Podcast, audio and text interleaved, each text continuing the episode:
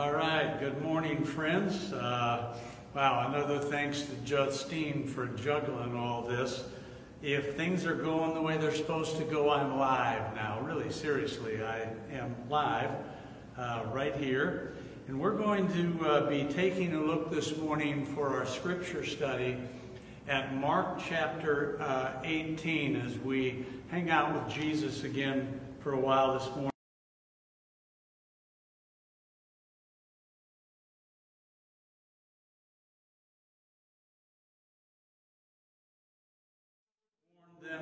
Not to tell anyone about him.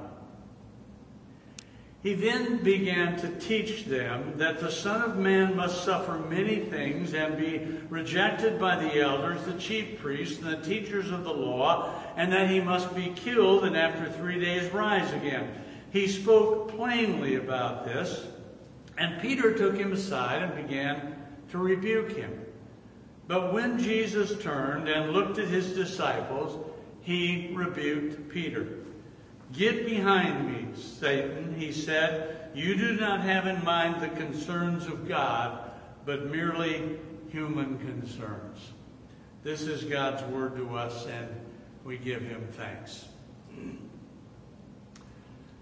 So I'm going to just check quickly a moment with our friends in the place. We're good? We're going? We're rolling? All right.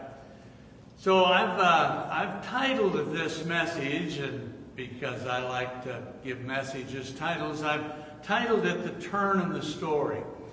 But let me begin with a question for you. Have you noticed how the cross still remains a popular piece of jewelry? Has anybody out there ever worn a cross? Of course, many of you have. People, people wear crosses as necklaces around their necks or they wear them dangling from their ears. Some even have crosses tattooed to their bodies, all which is just fine. But I sometimes find myself wondering. I wonder um, how many of these folks really understand the meaning of the cross. Because here's the deal understanding the meaning of the cross is fairly fundamental to Christianity, and it is a large part of understanding the life of Jesus, his mission in the world, and his expectations of those who choose to follow him. His life, his mission, his expectations. You'll hear me referring to that again. Today's Jesus story represents a turning point in the life and ministry and journey of Jesus. The earlier pages of Mark's Gospel record Jesus in action in the company of his followers. Jesus going about doing good, healing the sick, casting out demons. Jesus raising the dead, feeding the hungry thousands with five loaves of bread and a few fish, uh, um, stilling a violent storm at sea, Jesus walking on the waters of Lake Galilee, confronting and confounding his enemies, and speaking to the common folk about the things of God. It's been a good ride for Jesus. It's been a good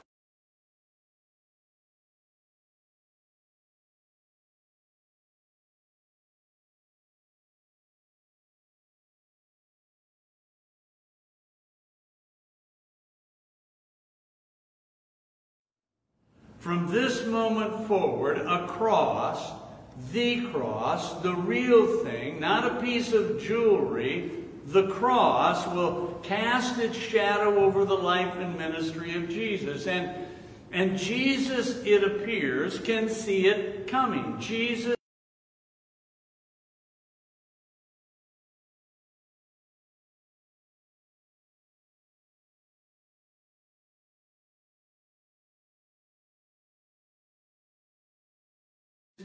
by accident, I think, not by accident that Jesus picks this as the place where he will where he will ask his disciples life's most important question.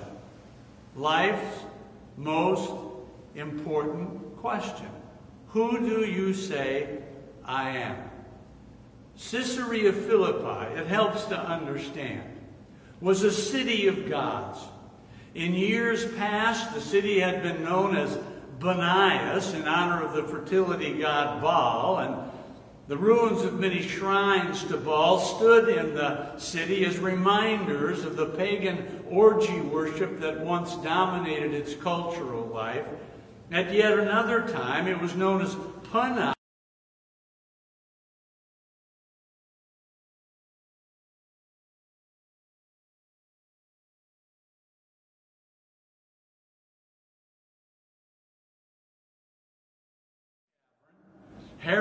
Great had built a gleaming white marble temple in honor of the Roman Caesars, declaring the emperors to be gods worthy of worship.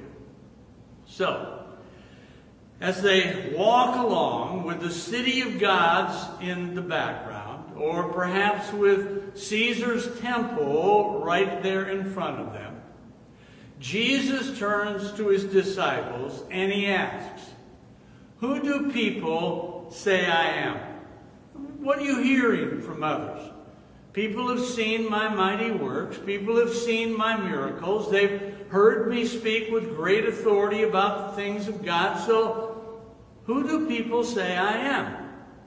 Oh, says one of the twelve, some, some folks see John the Baptist in you. John was, you know, he was the people's hero. He stood up to King Agrippa, King Herod Agrippa, the son of Herod the Great. He, he spoke up for righteousness. Herod killed John to silence his voice. So, so now, Jesus, the people see something of John in you.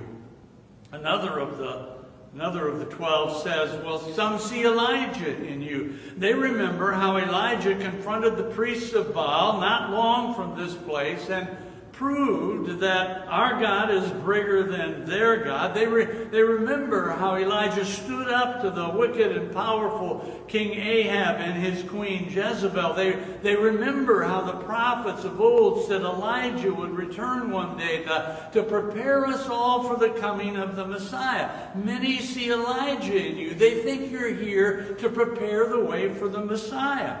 And Jesus. Others say, well, they say that you're like one of the prophets of old. They, they see Amos in you as, they, as you identify with the poor and the oppressed and speak out for justice. They see Jeremiah in you as you call the nation to repentance. They, they, they see Hosea in you as you speak of God's mercy and forgiveness, as you em, embrace outcasts and sinners. Many Many, Jesus, many see one of the prophets in you. Now, as I imagine the story, and I invite you to imagine the story with me, Jesus abruptly stops and gestures the twelve to move to the side of the room with here. Come, come over here, boys. Then, having led them there, Jesus turns around to confront the twelve. He pauses briefly, perhaps, looks into the eyes of each of them and says, But what about you? Who do you say I am? John? What, what about you? Who, who do you say I am? Peter? What about you? Who do you say I am? James? Andrew? Matthew? Bartholomew? Judas? The rest? What about you? Who do you say I am? Now, fast forward 2,000 years, fast forward to today, to this virtual space we're in together, to here and now, Jesus puts the question to each of us as well. But what about you? Who do you say I am? It doesn't really matter what others say and think. It doesn't really matter what the preacher says or thinks. It doesn't matter what your mother or father, your grandmother or grandfather, your favorite aunt or uncle, your spouse or best friend says or thinks. This, this, this is personal, says Jesus, just between you and me. Who do you say I am? And, and each of us must give answer. Well, the disciples, the disciples stand there in silence for a moment. Life's most important question, it, it's before them, it's dangling there in front of them, and most of them, it appears, are reluctant to give an answer. But, but one of them, one of them speaks up, and who is no surprise, bold, impulsive, impetuous, Simon Peter, who else? Peter thinks he knows what Jesus wants to hear. Master, says Peter, I, I think you are the Messiah. Yeah, yeah, that's it. You, you are God's anointed one. You are the Messiah, the Christ, the one we've been expecting for hundreds of years, the one the prophets said God would send to set the people free. You, you are the Christ, Jesus. You, you are the Christ, the Son of the living God. You are the Christ. And the bells and the whistles of heaven go off because Peter had it right. The Messiah, the Christ, the Son of the living God, right here in their midst. Peter had it.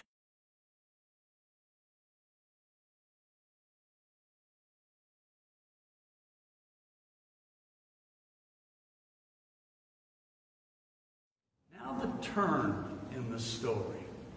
And it's not just the turn into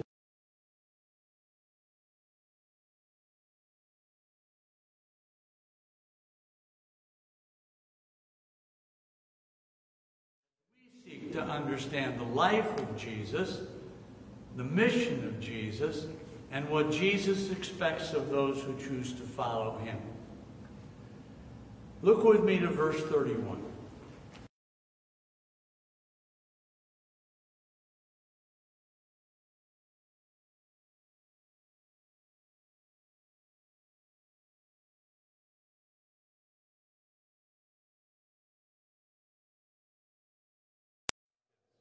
He pulls no punches. He spoke plainly, using the words, must suffer, be rejected, be killed. The disciples are stunned. They're not merely surprised, folks. They are stunned, bewildered. They don't get it. They saw glory, authority, and power in the Messiah's future. They, they saw a palace and and, and they saw a throne and a renovated, reinvigorated, free Jerusalem. They saw Jews who had been dispersed throughout the whole empire returning in mass to the new Jerusalem. They saw, they saw a kingdom with generous borders, a prosperous economy, a mighty army to defend the nation against every enemy, but, but suffering.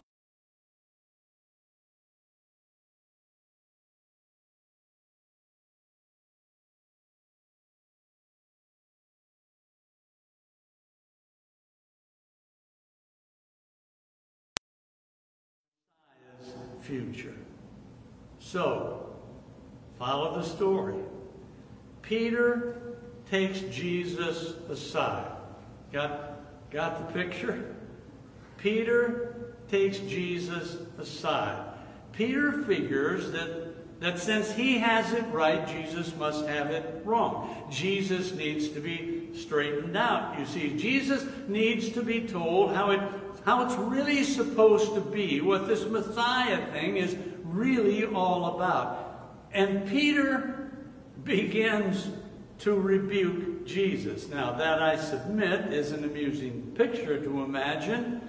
Peter scolding and correcting Jesus. But that's how it worked. But P Peter says to Jesus, Master, you, you've got to stop that kind of talk. You've got it all wrong. You should know better. Uh, messiahs don't suffer and get rejected and die. Messiahs lead armies. Messiahs conquer enemies. Messiahs save the people. Messiahs restore the kingdom. Messiahs reign forever and ever and ever. You're the Messiah. You're not, you're not bound for suffering. You're bound for glory. And, and we're your followers. We're not bound for suffering. We're bound for glory with you. And in the mind of Jesus, I think. In the mind of Jesus, I suspect. It's deja vu. as he remembers that episode at the very outset of his ministry. It was right after his baptism when the Holy Spirit drove him into the wilderness to be tempted by Satan. Remember it with me. Remember, remember how Jesus' task had come to him. As Jesus came up from the waters of baptism, God spoke to him, the Father, saying, You are my Son whom I love. With you I am well pleased. And, and Jesus knew in that moment, knew with great clarity that he had indeed been sent to the world to be its Messiah, to be, to be the Father's agent on a mission from God. But then, then God's Spirit drove Jesus into the wilderness of temptation. That, that's what the book says. The Spirit drove Jesus into the wilderness. And there, there in the wilderness, alone with his thoughts, Jesus had to sort things out. What now? Jesus had to think things through. Jesus had determined to determine how he would accomplish the purpose, the mission for which he had been sent. What kind of Messiah would he be? There were choices. What methods of persuasion would he use to win the people to God? Would the means be consistent? with the desired end. Three times, remember the story? Three times Satan came to test Jesus.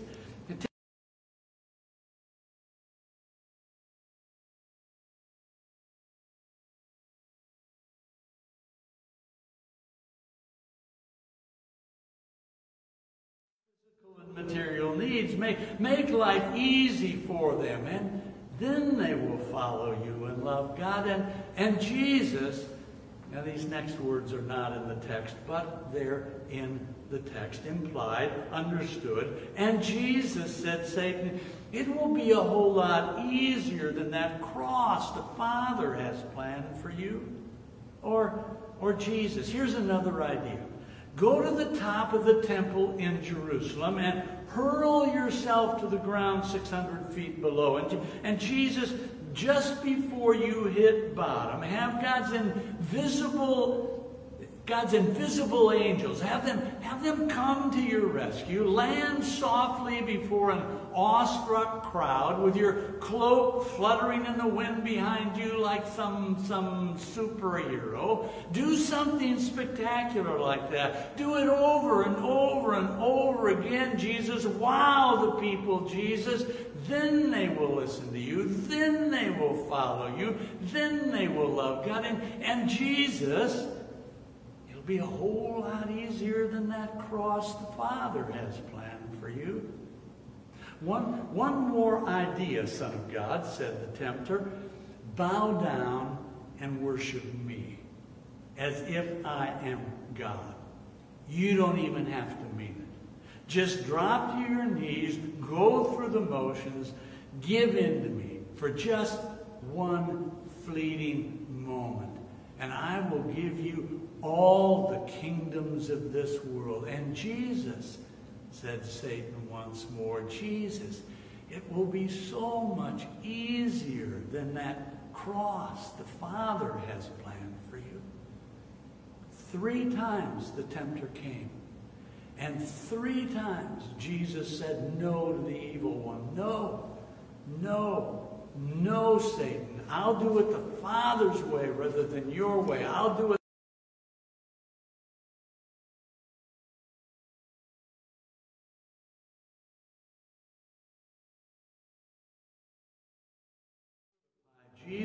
Once again said no to the tempter. It's at verse 33.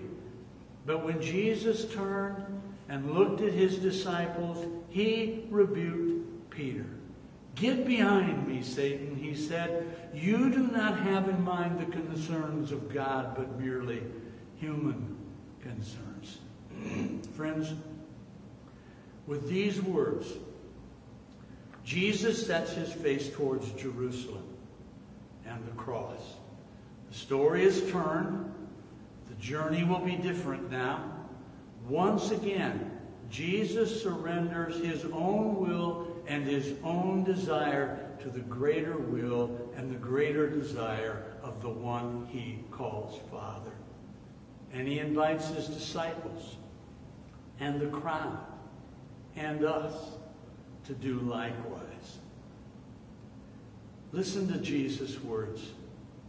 Whoever wants to be my disciple must deny themselves, take up their cross, and follow me. For whoever wants to save their life will lose it, but whoever loses their life for me and for the gospel will save it. What good is it for you to gain the whole world, yet forfeit your soul? Whoa. Slow down, Jesus. To follow you means denying myself, taking up a cross, losing my life in order to save it. Sounds like you're asking for a turn in my story. Philip Yancey, the Christian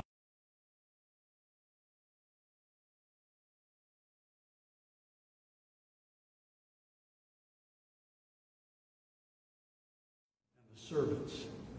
For the stars, professional athletes, famous authors, TV personalities, Yancey says he has so much sympathy. Those idols, he said, are often as miserable a group of people as I have ever met. They, they appear to have more troubled marriages, tormented psyches, and incurable self doubts than most. The servants, on the other hand, says Yancey, relief workers,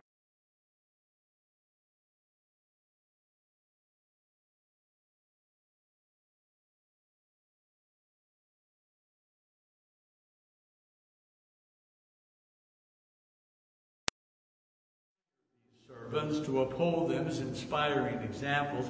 I was not, however, prepared to envy them. But as I now reflect on the two groups,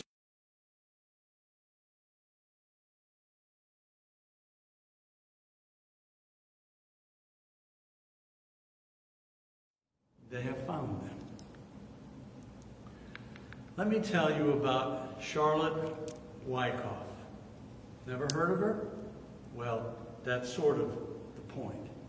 Charlotte Wyckoff, born in 1893, she was the only daughter of John Henry and Gertrude Wyckoff, who were pioneer missionaries of the American Arcot Mission uh, of the Reformed Church in America in India. Charlotte Wyckoff. In 1940, Charlotte Wyckoff petitioned the Diocese of Madras for permission to work as a missionary in the remote villages of the South Arcot area in South India. Miss Wyckoff was at the time, she was serving as the principal of the Chittoor Girls' School. It was a well-established Christian institution. It was a comfortable and rewarding position. She was at first denied permission to make the move she wanted to make because the move to the remote rural villages was considered too risky for a woman. But she was one of those kinds of women. After a long time, due to her persistence, she was granted permission to make the move. So in January of 1941, Charlotte Wyckoff went to the village of Mandagapet and pitched her tent by the side of a tank. That's how the story is told. She pitched her tent by the side of a tank, likely a tank for collecting water. She started a small medical first aid center there but the upper caste Hindus of the village would not tolerate her service in their midst, primarily because her ministry was to the Dalits. The Dalits. The word Dalit means ground or broken in pieces. It, it refers to people who have been broken or ground down by those above them in a deliberate and active and systematic way. Dalit refers to those who are traditionally known as outcasts or untouchables in India, and yet they're the people that do the very things at the bottom rung that nobody else wants done, but everybody knows needs doing. As opposition to her service mounted and Mendagapet, a determined Charlotte Wyckoff, well, she moved her tent to the village of Jothi Nilayam, where she founded a small hospital with special attention given to pregnant women.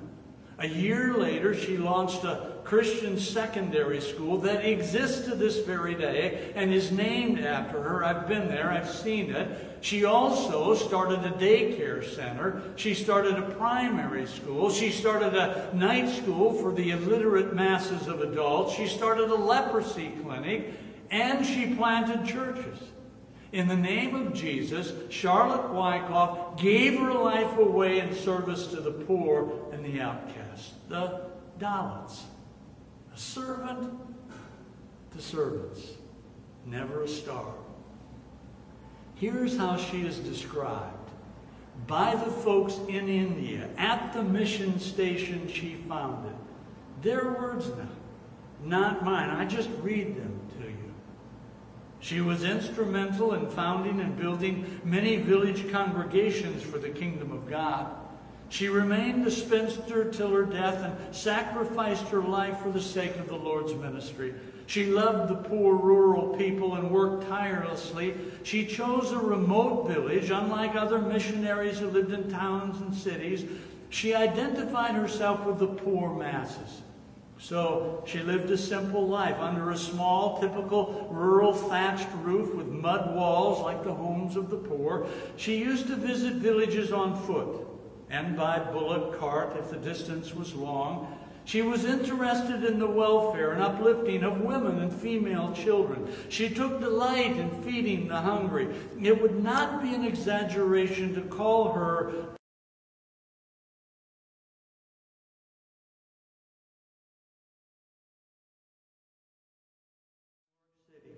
She was ailing from a brain tumor during her last days and breathed her last on July 22, 1966. As she could not reserve a place at the cemetery, could not afford it, her body was cremated, and hence even her tomb cannot be found there. But, oh, hear this. Please hear this. The words of those she served. But, the light she lit at Jothi Nilayam is shining bright, guiding the people around here even now. And we are reminded of the words of Jesus. At least we should be. For whoever wants to save their life will lose it. But whoever loses their life for me and for the gospel will save it. What good is it for you? What good is it for you? Gain the whole world, and yet forfeit your soul. Friends, Jesus is telling us, in no uncertain terms, Jesus is telling us that self-centeredness and self-indulgence are not the way to self-fulfillment. Hear that again. Self-centeredness and self-indulgence are not the way to self-fulfillment. No. Self-surrender is the way to self-fulfillment. To deny yourself and lose your life is to give up self-centered living for God-centered living. It is to abandon self-will for God's will. And you do not have to travel to India. You do not have to travel to Africa. You do not have to travel to South America to do that. You can do it right where God has planted you.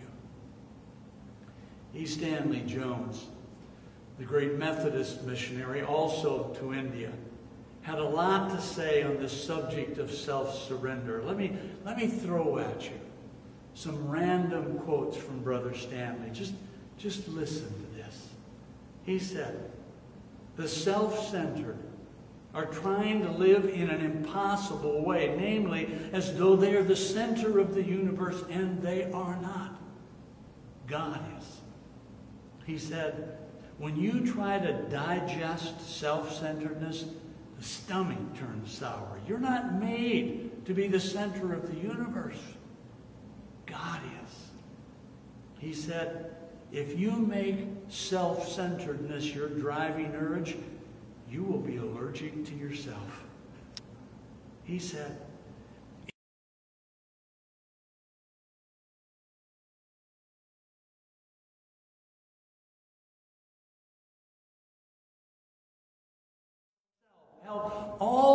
answers in the self are doomed to ultimate sterility and death. He said,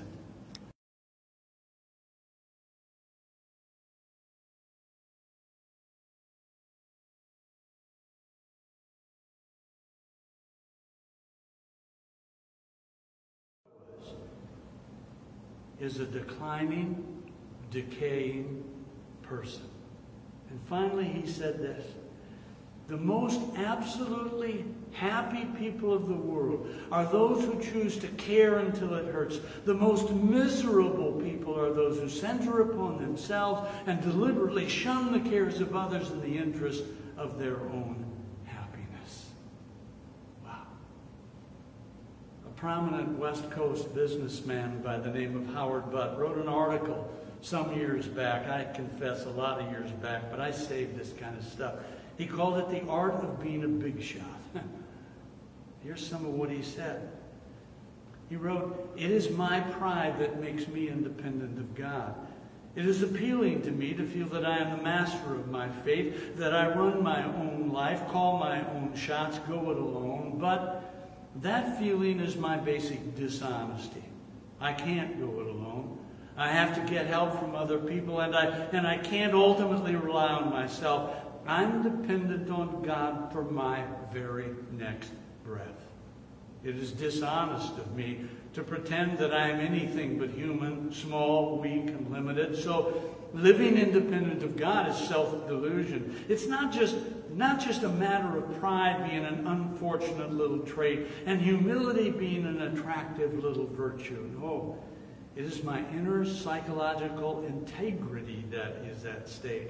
When I am conceited, that is self centered, I'm lying to myself about what I am. I'm pretending to be God and not human. My pride is the idolatrous worship of myself. And that is the national religion of hell. You got to hear that again. My pride is the idolatrous worship of myself. And that is the national religion of hell. Listen again to the words of Jesus. For whoever wants to save their life will lose it. But whoever loses their life for me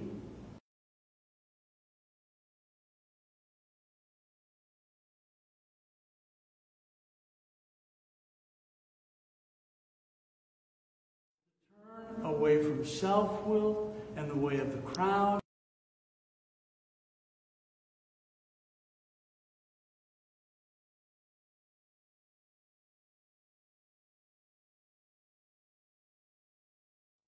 It is paying attention to the needs around you. And it is the term Jesus invites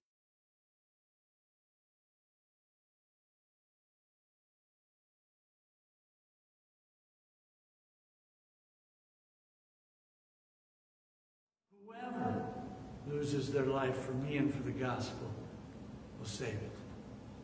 So wear your crosses. With humble dignity, wear your crosses.